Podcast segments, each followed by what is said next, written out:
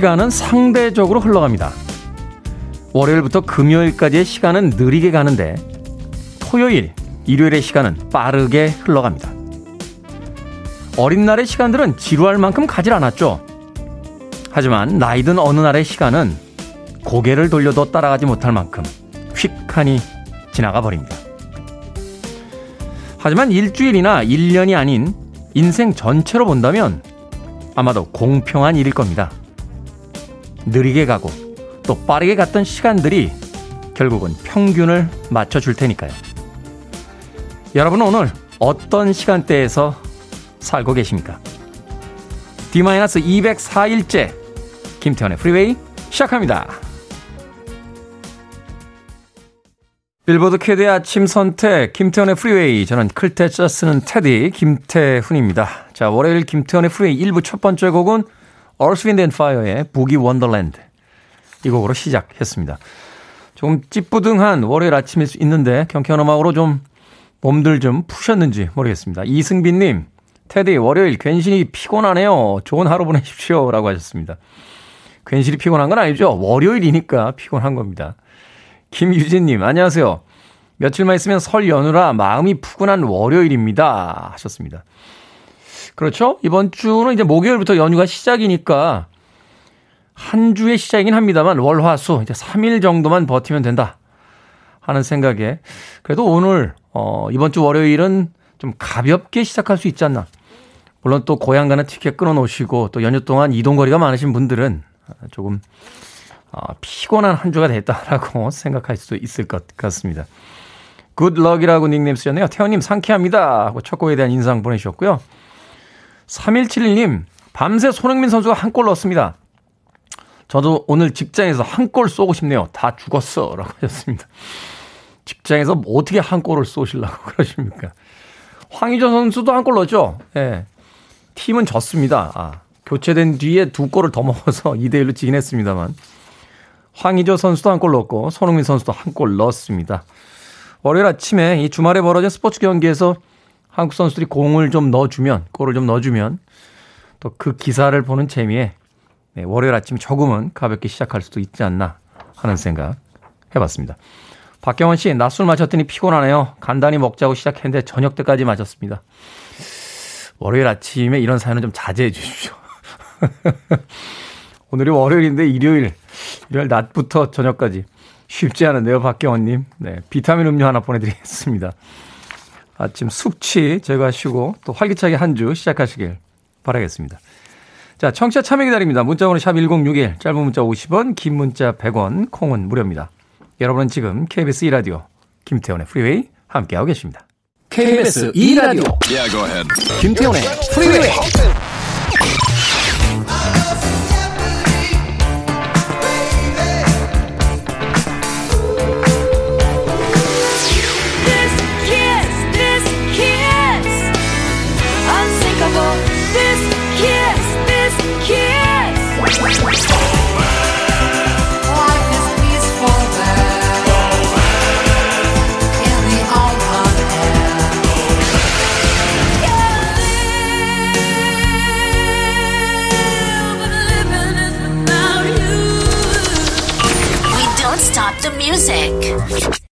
이재경님께서 빌리 아이돌 곡인가요? 라고 물어보셨습니다. 맞습니다. 빌리 아이돌의 Eyes Without a Face 들으셨습니다.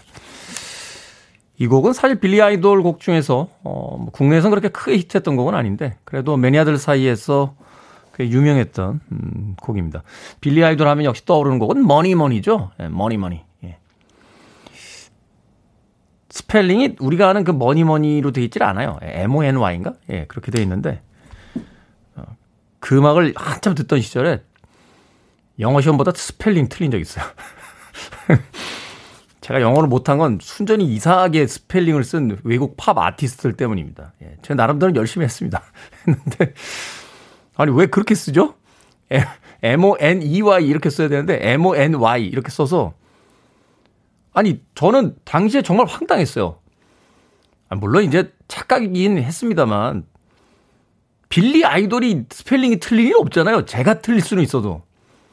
그래서 내가 제가 시험 볼 때, 어, 내가 잘못 알았나? 하고서는 썼는데. 틀렸던 기억이 있습니다. 예. 빌리 아이돌만 생각하면 그때 일이 생각이 나서 예. 조금 밉습니다. 빌리 아이돌의 Eyes Without a Face 들으셨습니다. 유튜브로 들어오셨네요. 김영삼 바둑인생 40년이라고 닉네임 쓰셨는데 어 유튜브로도 되는군요 라고 문자 보내주셨습니다. 유튜브로 됩니다. 예, 김태훈의 프리웨이 유튜브에서 검색하시고 채널 구독하신 뒤에 아, 하신 다음에 실시간으로 라이브 들으실 수 있습니다. 또 지나간 방송도 들을 수 있으니까요. 유튜브로도 즐겨주시길 바라겠습니다. 요새 바둑 시즌이에요. 그래서 이 김영삼 구단인데요. 프로 구단이시고 예. 한국기원에서 또 이 일을 하셨던 분인데 최근에 유튜브 채널 개설하시고 예, 바둑 프로그램 음, 열심히 하고 계시더군요. 바둑 관심 있는 분들은 유튜브로 한번 검색해 보시길 바라겠습니다. 자, 6855님, 남편의 한 방에 뜨끔뜨끔합니다. 라디오 문자 사용료가 3만원을 초과했거든요. 오늘부터 한 달간 경고 들어가요. 그래도 전 포기하지 않아요. 콩이 있으니까. 굿모닝 테디. 아, 이렇게 또 이 부부 사이에 낄 때가 전 가장 곤혹스럽습니다. 예. 이래서 남편분들이 저를 별로 안 좋아해요. 예. 많은 분들이, 어우, 나저 사람 되게 말 잘하고 똑똑해 보여서 좋더라. 이러면 어, 나도 그렇게 생각해. 이렇게 얘기하는 남편분은 많지 않습니다. 예. 뭐, 저, 뭐냐, 저게. 아니, 나이 먹어서 살도 안 쪄가지고, 말만 많고, 저, 에이. 이런 분위기가 많기 때문에, 네, 6859님. 팬심은 좀 숨겨 숨겨서 해주시길 바라겠습니다. 짧은 문자는 50원, 긴 문자는 100원 드는 문자도 좋습니다만, 콩으로 참여해 주시면 될 것 같습니다. 이종욱님, 멋진 청자켓 입고 오셨네요. 마음에 듭니다. 라고 하셨는데, 이게 청자켓이 아니고요. 엄밀히 이야기하면 깔깔이에요. 군대 용어로. 누빈 옷입니다. 옷. 네. 색깔이 이제 청자켓 색깔이 나는 거죠. 이 호응이 좋네요. 제가 이거 여러 번 입었었는데, 집 앞에서 이게 2만 9천 원 주고 샀나요? 근데 제가 비싼 옷을 입고 왔을 때는 별로 호응이 없다가 2만 9천 원에 이렇게 호응을 해주시니 감사할 따름입니다.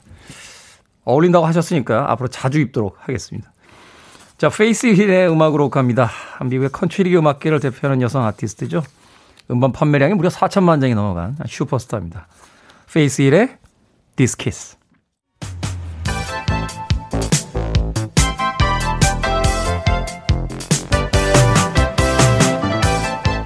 이 시각 뉴스를 깔끔하게 정리해드리는 시간 뉴스 브리핑 최영일 시사평론가와 함께합니다. 안녕하세요. 안녕하세요.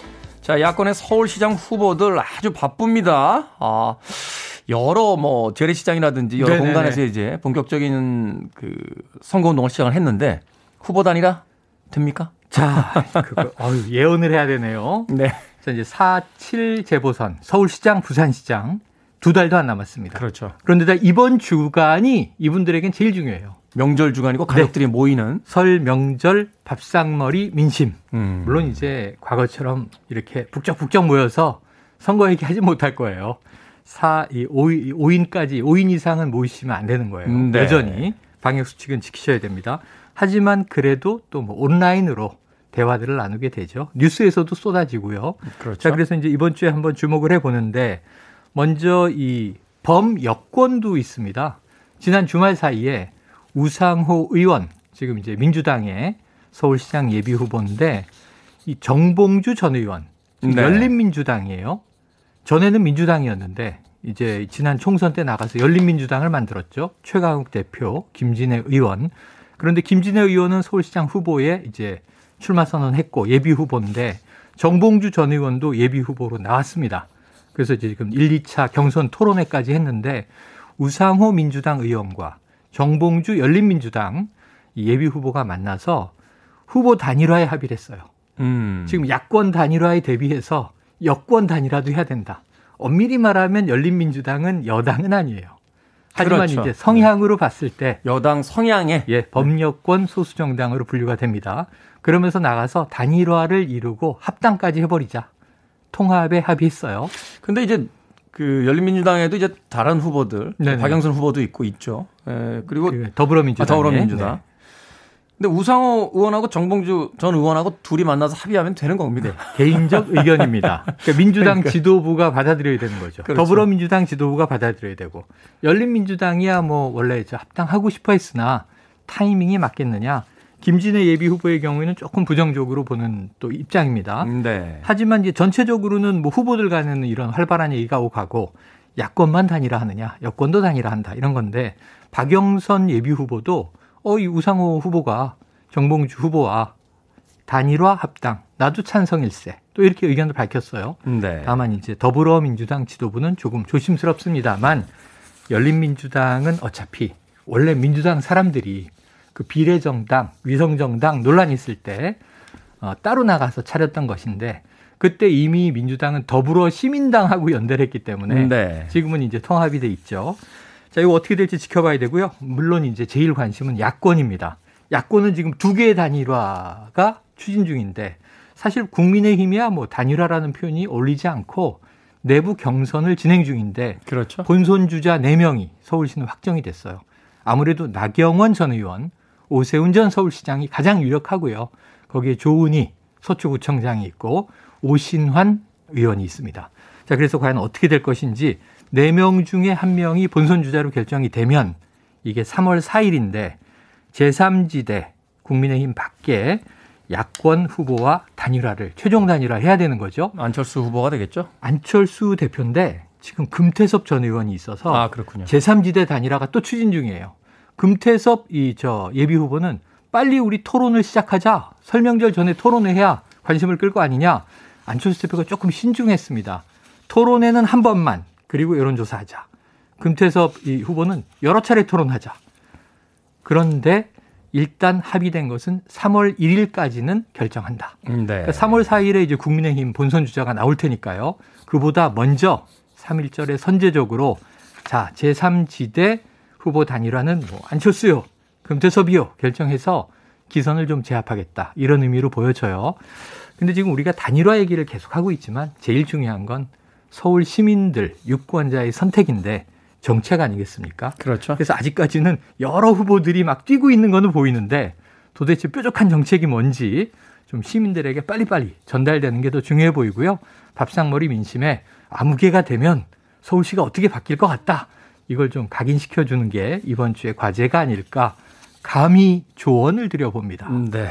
후보 단위라도 스포츠 경기처럼 토너먼트로 벌어지는군요. 그렇습니다. 어, 조별 단위로 그렇습니다. 단일화가 된 뒤에 이제 최종 결승에 올라가는 근데 듯한. 룰이 중간에 바뀔 수도 있어요. 왜냐하면 3자가 나올 수도 있고 막 그러니까요. 그러니까요.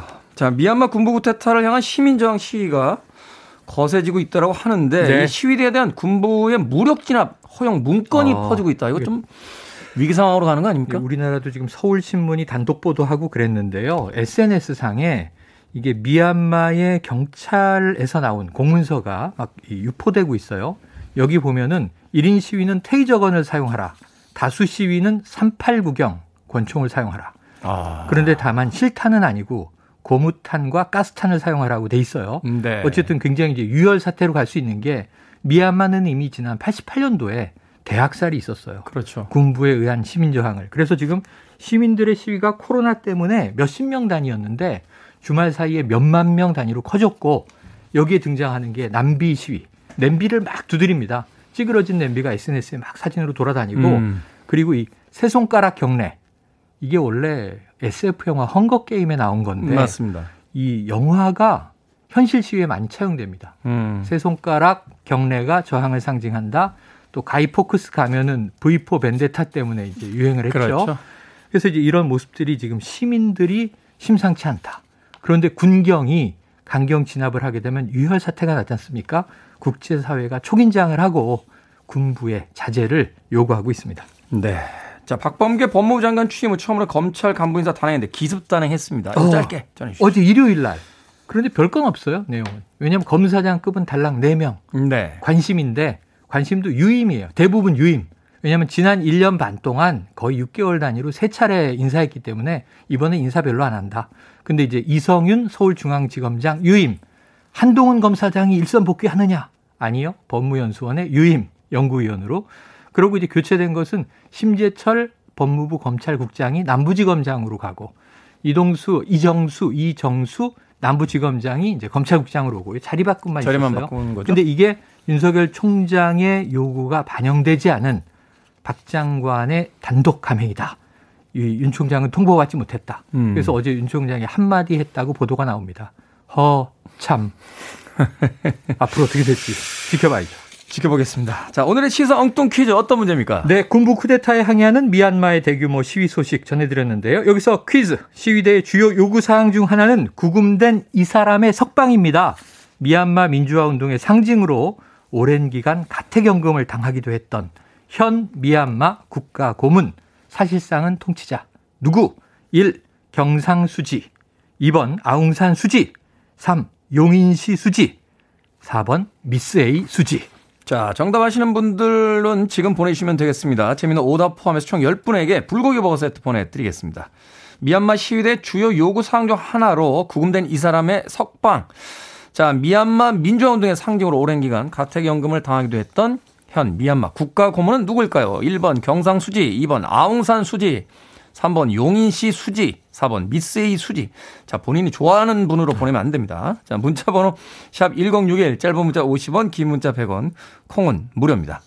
뉴스 브리핑 최영일 시사평론가와 함께했습니다. 고맙습니다. 고맙습니다.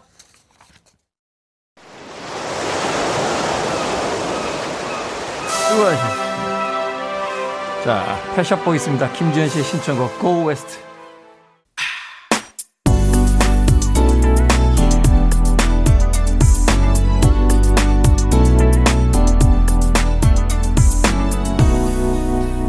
김태훈의 Freeway. 음악이 나가는 동안 추억에 젖으신 분들 꽤나 많을 것 같습니다. 프리지아님의 신청곡으로 띄워드린 곡은 리차드 샌더슨의 리얼리티였습니다. 소피 마르소가 나왔던 라붐 one의 예, 주제곡이었습니다. 이 장면을 우리나라 영화 써니가 패러디를 한 번 했었죠. 어, 막 경쾌한 음악이 울려 퍼지고 있는 파티장에서 한 소년이 예, 소녀에게 헤드폰을 씌워주는데 예, 그때 나오던 음악입니다. 다른 친구들은 막 격렬하게 춤을 추고 있는데 그 중앙에서 어, 그 춤을 뭐라고 해요? 저희 때는 브루스라고 했어요. 근데 이게 왠지 소년 소녀가 브루스를 춘다 그러면 좀 이상하잖아요. 남녀가 이렇게 예, 춤을 추는 장면이 아, 굉장히 인상적이었습니다. 제 기억이 맞다라면 우리나라에서는 라붐 2가 먼저 공개가 됐던 것 같아요. 라붐 1보다는. 네. 극장 공개가 아니라 어 프랑스 문화원에서 보여준다고 그래서요. 제 기억이 맞다면 그날 비 엄청 왔어요. 예. 프랑스 문화원 앞에 가서 줄 서가지고 예. 들어가서 봤는데 몇 명 못 들어갑니다. 조그만 그 시사실이라 자막이 영어로 나오는 거예요.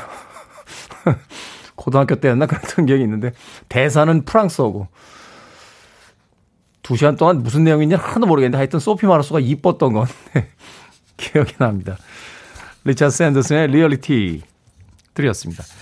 자, 오늘의 시사 엉뚱 퀴즈 정답은 아웅산 수지였습니다. 안영수님, 저수지, 백준현님, 경상수지, 4794님, 강수지, 박현정님, 합성수지, 강정림님, 세상에 수지 다 모이세요. 강수지, 김수지, 최수지, 박수지. 라고 보내주셨습니다. 7182님, 저는 김수지예요. 라고 수줍게 본인의 이름도 밝혀주셨습니다. 고맙습니다. 자, 정답의 당첨, 아, 정답자와 재미있는 오답자 포함해서요, 이 상품 당첨되신 분들은요, 어, 오늘 방송이 끝난 후에 김태훈의 프리웨이 홈페이지에서 확인할 수 있습니다. 포털 사이트에 김태훈의 프리웨이 검색하시고 들어오시면 됩니다.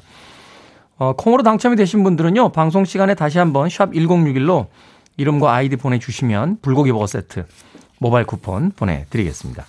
짧은 문자는 50원, 네, 긴 문자는 100원입니다. 유튜브로도 많은 분들이 들어오고 계시네요. 어, 사단법인 해맑음 장애인 복지회라고 어, 닉네임 쓰셨는데 어머 유튜브 되네요. 핸드폰 두 개로 콩과 유튜브 함께 청취하고 있습니다. 콩과 유튜브를 함께 청취하시면 약간 버퍼링 있지 않나요? 어, 콩이 조금 느려요. 라디오에 비해서. 예. 유튜브는 제가 어떤지 정확하게 모르겠습니다. 어. 아니, 뭐 두 개로 들으시나요? 아무튼 감사합니다. 예. 근데 두 개로 들으신다라고 해서 청취율이 두 배가 나오는 건 아닙니다. 예. 예전에 저 텔레비전 나올 때 저희 어머님이 방마다 TV를 켜놓고 다니셨는데 예, 청취율은 따로 조사를 하는 거기 때문에 혹시라도 청취율 때문에 그러신 거라면 그렇게까지는 안 해주셔도 됩니다. 고맙습니다. 자, 5637님과 7899님의 신청곡 커팅 크루입니다. I just die in your arms.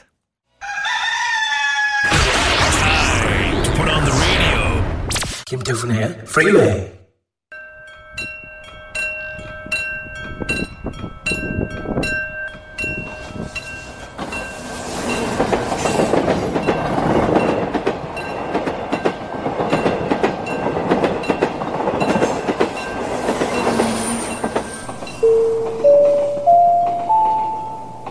손님 여러분 안녕하십니까? 이 열차는 부산발 서울행 새마을호 제30열차입니다. 종착역인 서울역에는 8시 10분에 도착하겠습니다.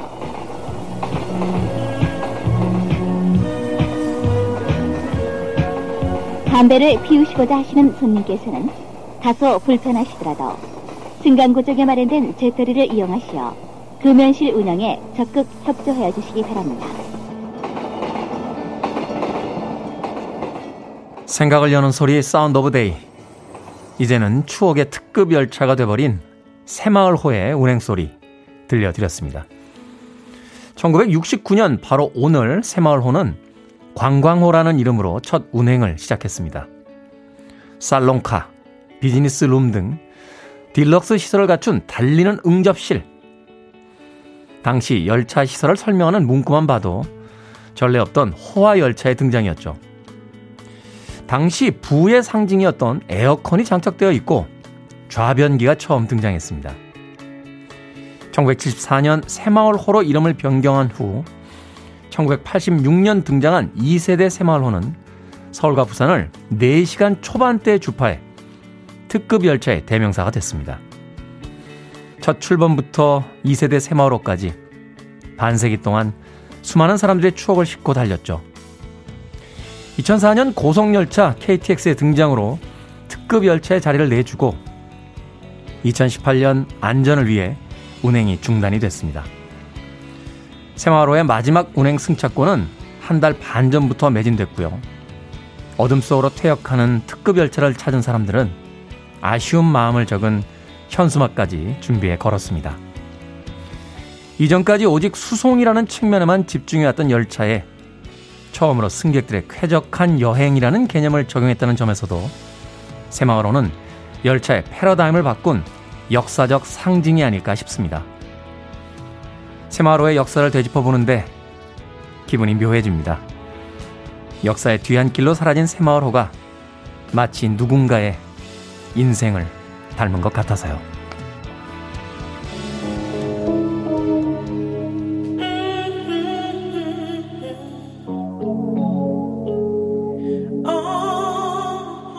일 옵션입니다. 원웨이 티켓. You're listening to one of the best radio stations around. You're listening to 김태훈의 Freeway. It's out of control. 빌보드 키드의 아침 선택 KBS 2라디오 김태훈의 프리웨이 함께하고 계십니다. 자 1부 끝곡은 김민경 씨의 신청곡으로 준비했습니다. ELO Getting to the Point 저는 잠시 후 2부에서 뵙겠습니다.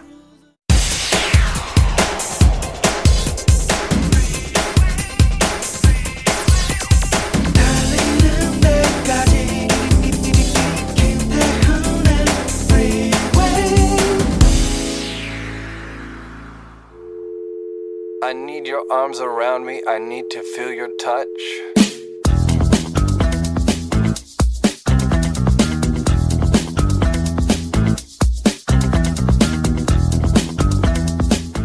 리더의 단축키 컨트롤 F C communicate clearly 명확하게 소통하라 T trust and be trusted 신뢰하고 신뢰를 얻어라 R revenge not 복수하지 마라 L listen with all your heart 진심으로 들어라 F feedback for growth 성장을 위해 피드백하라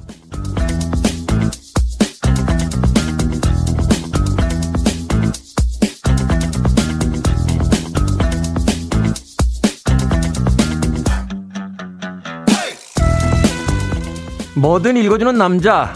오늘 읽어드린 글은요. 꼰대인가 리더인가 운명의 갈림길에선 70년대 생들을 위한 책 70년생이 운다의 일부분이었습니다. C. 소통 T. 신뢰 R. 공정 L. 경청 F. 조언 이게 이 책의 저자가 말하는 일종의 리더십 단축키 컨트롤 F랍니다. 리더십이 흔들릴 때마다 내가 꼰대인지 리더인지 헷갈릴 때마다 이 컨트롤 F를 생각하면 된다는데요. 그런데 읽다 보니까 세대와 상관없이 우리 모두에게 적용할 수 있는 단축키 같다 하는 생각이 드는군요. 진심으로 소통하고 서로를 신뢰하되 복수는 하지 마라. 우리는 흔히 요새 아이들이라는 단어로 젊은 세대를 폄하합니다. 하지만 생각해보면 더 나이가 많고 더 많이 경험한 이들이 그렇지 않은 세대를 이해하려 하는 것이 맞는 이야기가 아닐까요? 좀 더 너그러운 세대 간의 해결을 기대해 봅니다. 아, 소통, 신뢰, 공정, 경청, 조언. 이 중에서 조언은 꼭 물어볼 때만 해주기.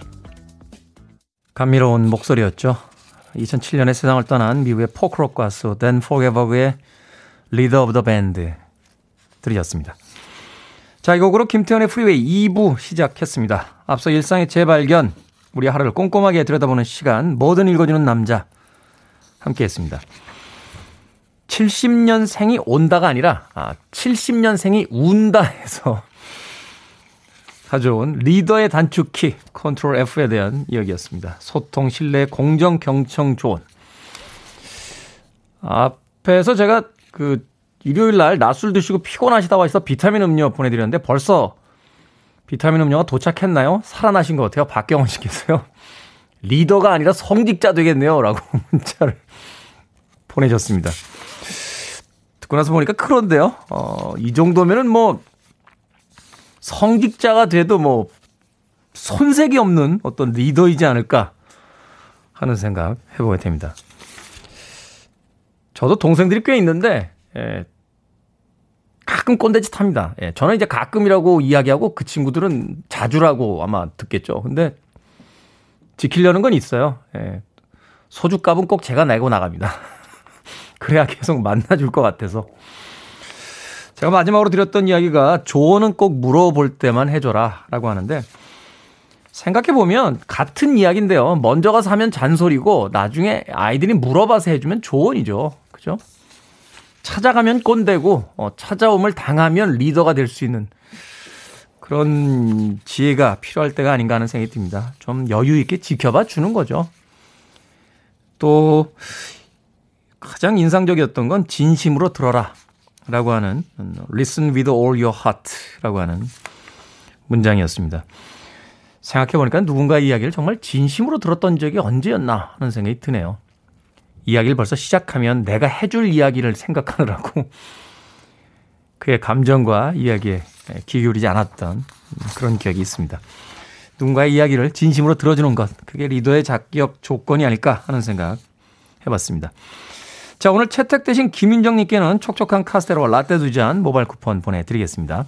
홈페이지에 게시판, 또 콩, 또 문자 사용하셔서 어, 여러분들 주변에 의미 있는 문구 보내주시면 저희들이 대신 읽어드리겠습니다. 문자는 문자번호 샵 1061, 짧은 문자는 50원, 긴 문자는 100원, 그리고 콩은 무료입니다. I want it, I need it, I'm desperate for it. Okay, let's do it. 김태훈의 Freeway.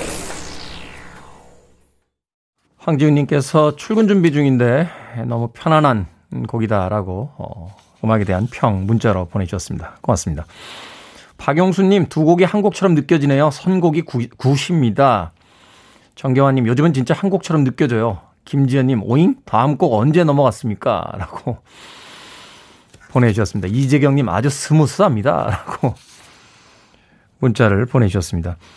6291님의 신청곡이었죠. 백스트리트 보이스의 As Long As You Love Me 그리고 1980s의 Because of You까지 한 곡 같은 두곡 네, 이어서 보내드렸습니다. 뭐 우리 영도력이 뛰어난 미롱 PD의 어떤 그 불을 뿜는 선곡이다 이렇게 볼 수 있는 거죠. 네, 기가 막히게 두 곡을 이어내죠. 또 한편으로는 당시에 나왔던 음악들이 스타일들이 좀 비슷한 곡들이 많았어요.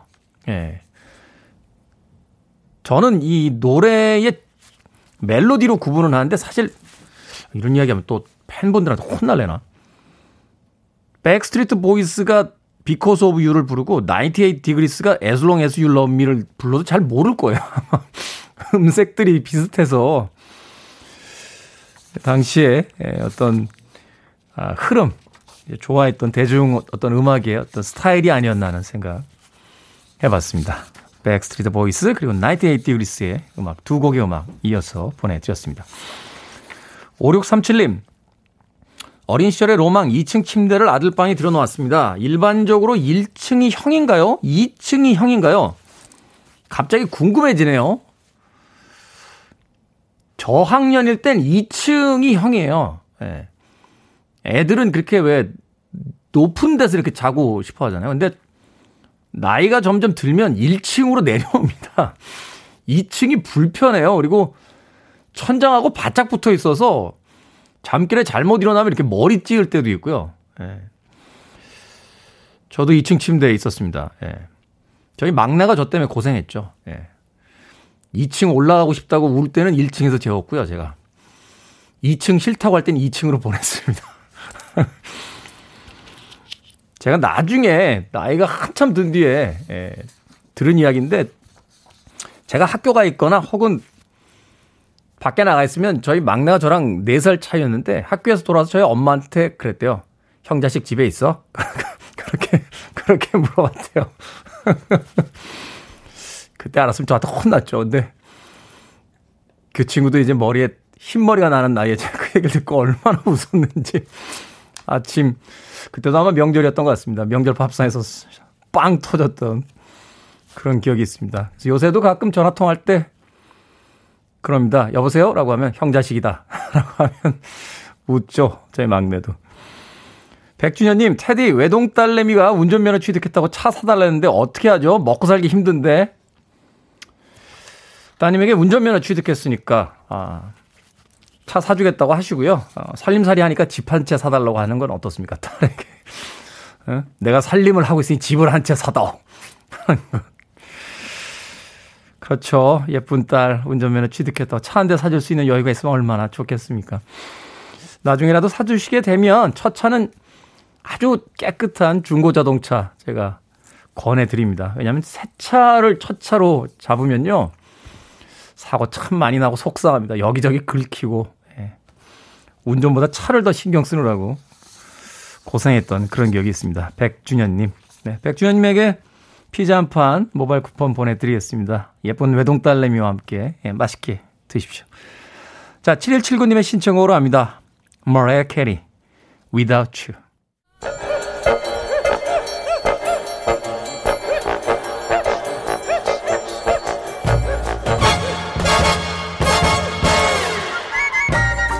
온라인 세상 속 촌철살인 해학과 위트가 돋보이는 댓글들을 골라봤습니다. 댓글로 본 세상.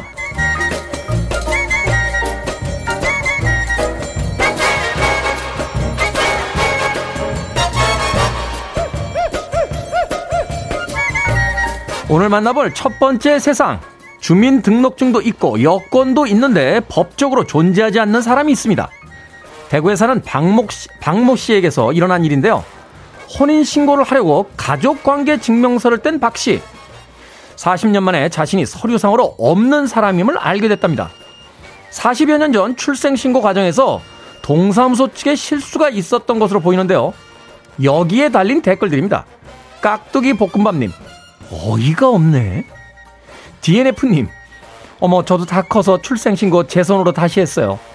시스템이 전부 다 전산화되면서 저에 대한 정보가 누락된 거래요. 아니, 저는 잘 이해가 안 가네요. 어떻게 서류상으로 없는 사람에게 주민등록증하고 여권이 발급이 되죠? 이게 상식적으로 이해가 됩니까? 이러다가 뭐 반려동물이나 인터넷 아바타도 여권 만들어주고 막 이러는 거 아닙니까, 이거?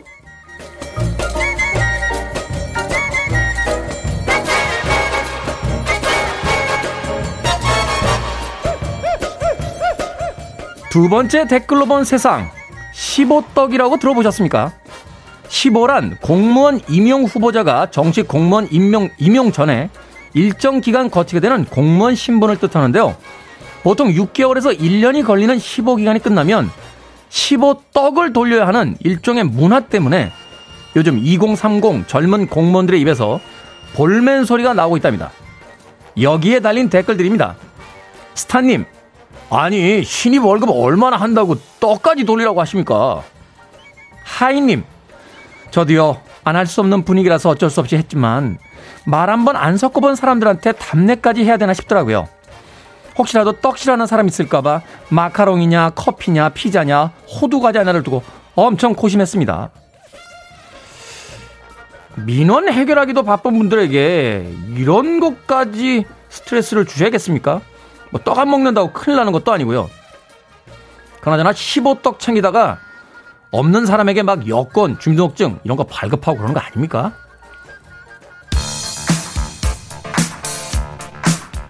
그레킨 밴드입니다. 제파디. Free your. I want to break free. Are you free?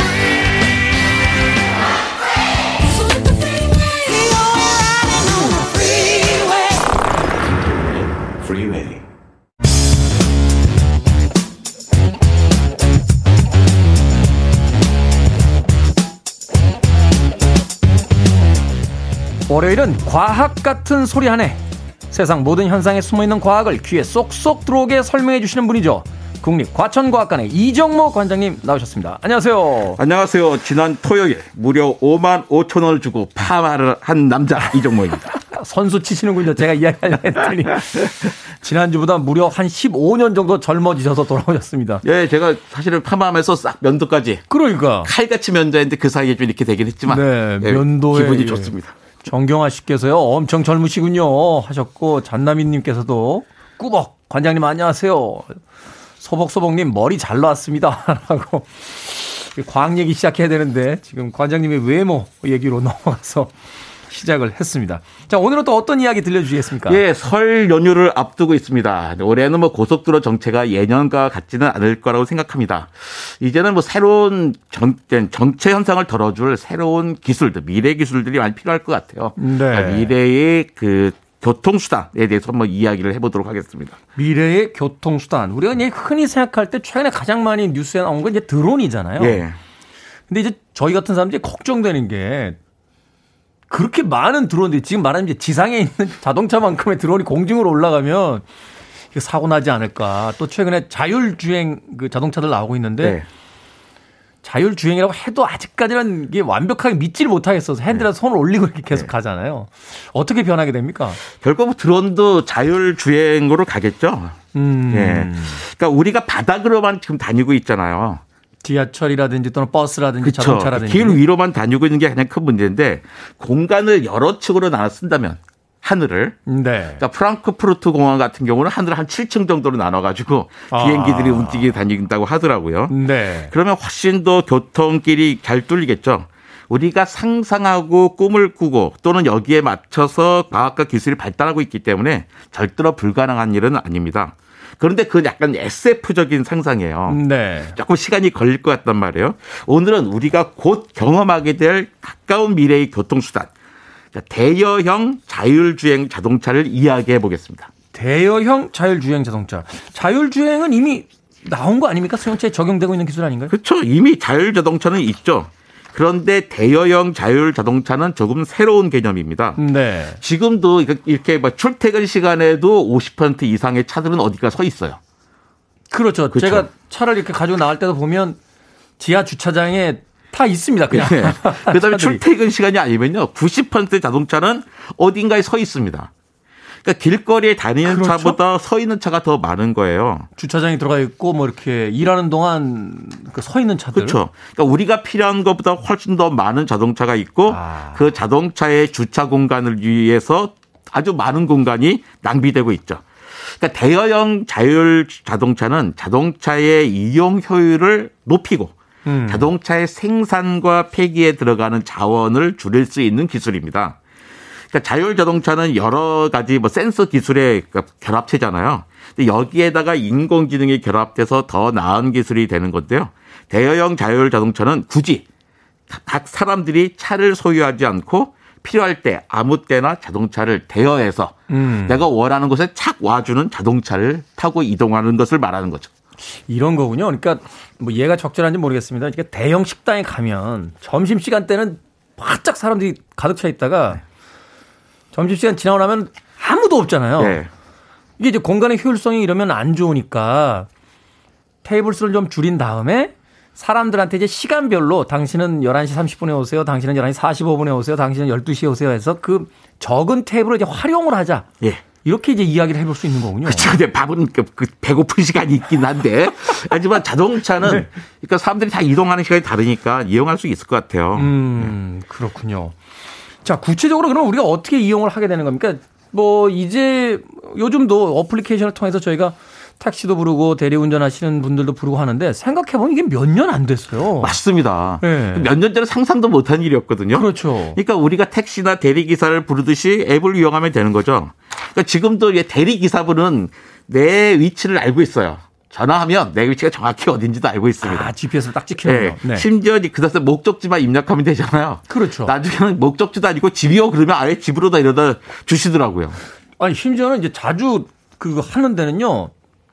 이름 딱 얘기하시면서 어, 김태현 씨 집으로 가십니까? 딱 이렇게 물어보세요. 그럼 집으로 갑니다 하면 주소지 등록이 돼 있는지 네. 주소도 묻지도 않고 그냥 가시는 경우도 있더라고요. 그러니까 저희가 동네 치킨집에 전화하면 여보세요 그러면 아 두 마리요 하거든요 그냥 그러니까 이미 그거 다 저를 많이 알고 계세요. 네. 그러니까 택시와 대리 기사는 달와는 달리 대여형 자율 자동차는 차만 옵니다.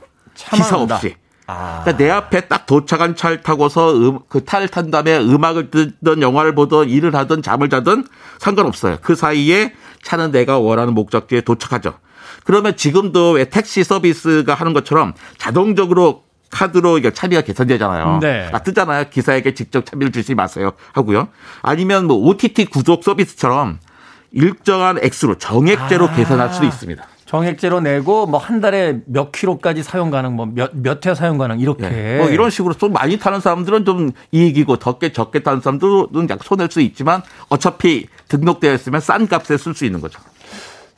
뭐 우리가 이제 가까운 미래다라고 이야기는 합니다만 그래도 역시나 이제 사용자들 입장에서 걱정이 되는 건 사고 나지 않을까. 이게 완벽하게 안전이 보장이 될까. 이게 가장 큰 고민일 것 같은데요. 그러니까 시간은 필요합니다. 그런데 우리가 좀 고민해 따져볼 게 있는데요. 이미 현재 기술로도 자율형 자동차가 사람이 운전하는 것보다 사고율이 낮아요.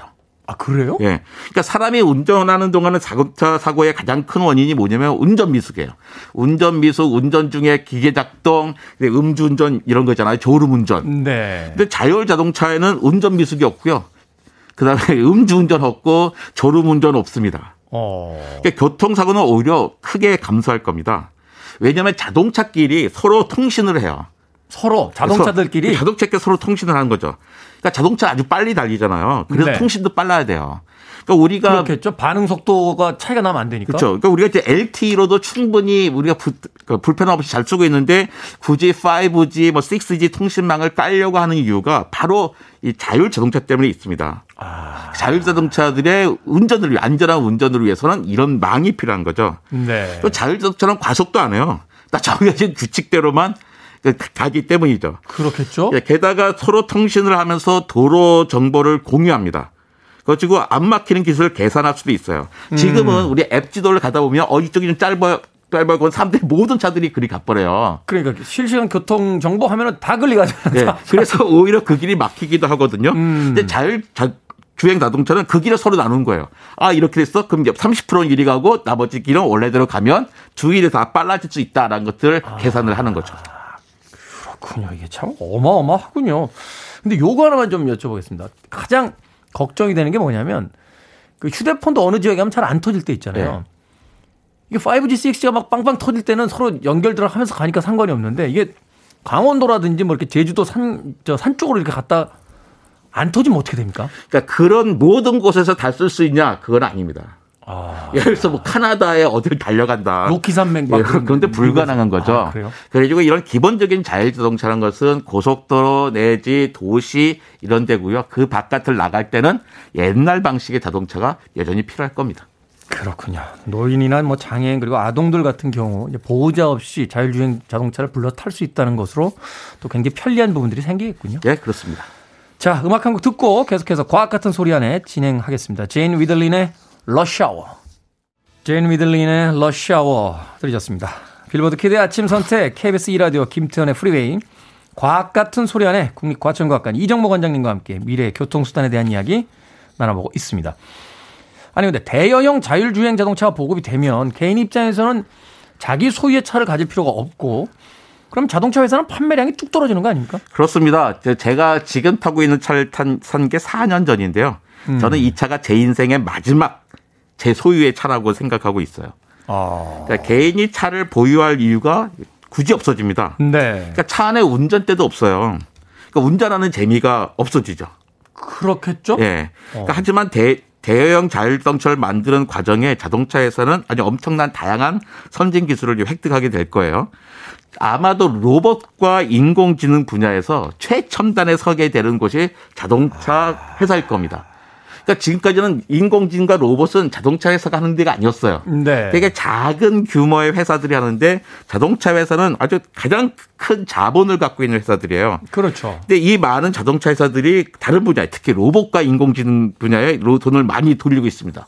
그래서 현대가 뭐 Boston Dynamics를 네. 사오고 막 그러잖아요.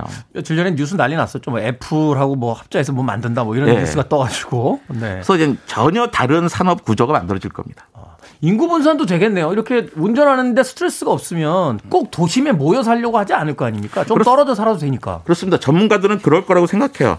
제가 일산에서 과천까지 통근하는데요. 네. 굳이 기차와 전철을 이용하는 까닭이 있어요. 운전이 힘들기 때문이에요. 그렇죠. 그러니까 그래서 일산 친구들이 자꾸 서울로 이사 나갑니다. 자, 직장 다니기 힘들다고. 네. 근데 직접 운전하지 않으면 그럴 이유가 없죠. 그러니까 자율형 대여형 자율 자동차가 보급되면 도시에서 외곽으로 인구가 많이 분산될 겁니다. 그렇죠. 운전에 대한 스트레스만 없다면 차 안에서 뭐 책을 봐도 되고 음악을 들어도 되고 그 시간 동안 혼자 자도 되니까 네. 출근하는 동안. 그래서 또 업무를 보는 공간도 될 수 있을 거예요. 그 안에 뭐 원탁 같은 거 있을 겁니다. 그건 안 하고 싶네요. 자율주행 한다고 또 거기서까지 일을 시키려고 그럽니까, 회사에서. 이건 누가 관리합니까? 차량 관리해야 되잖아요. 연료 공급도 해야 되고, 뭐.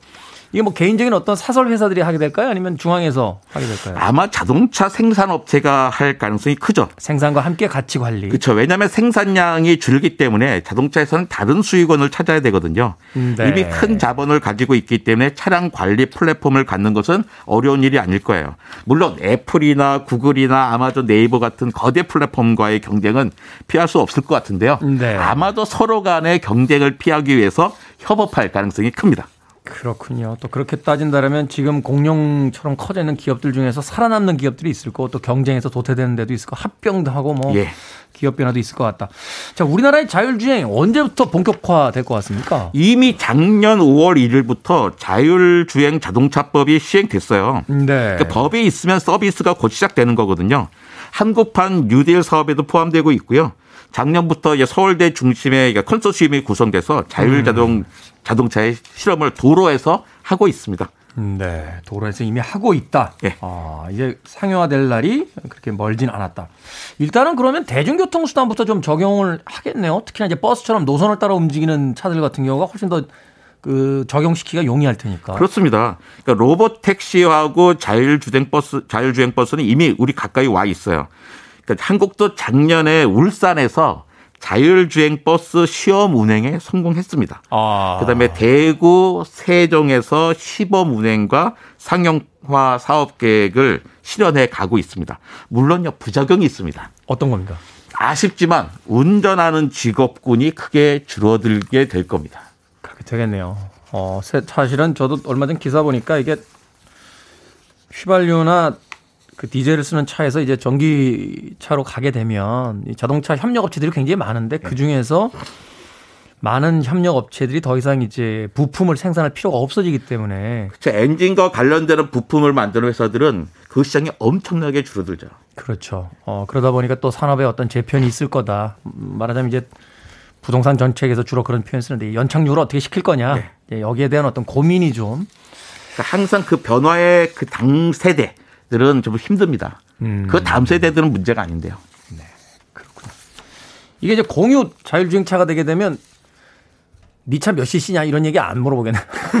그러니까 자동차가 어떤 그 부의 상징 뭐 이런 게 되는 게 아닌 거예요. 더 이상 아닌 거죠. 그러니까 자동차 우리가 뭐 전철을 타고 다니면서 야 너네 타고 전철은 어, 어, 뭐가 좋아 이런 얘기 안 하잖아요. 야, 너 2호선 타니 7호선이 최고지. 뭐 이런 얘기 안 하듯이. 아저씨 이제 이게 그러니까 사회 기본 복지화 되는 겁니다.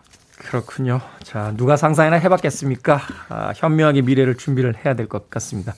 과학 같은 소리 안에 오늘은 자율주행 차량에 대한 이야기 국립과천 과학관 이정모 관장님과 함께 이야기 나눠봤습니다. 고맙습니다. 고맙습니다.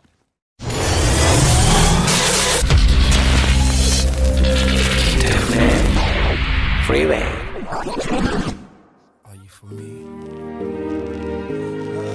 KBS 2라디오 김태훈의 프리웨이 D-204일째 방송 이제 끝곡입니다. 캐시앤 조조의 Tell Me It's Real 준비했습니다. 오늘 날씨 춥습니다. 아, 언제쯤 따뜻하다 하는 이야기를 더 많이 하게 될까요? 그래도 조금씩 조금씩 겨울이 가고 있습니다. 행복한 월요일 보내십시오. 전 내일 아침 7시에 돌아옵니다. 고맙습니다.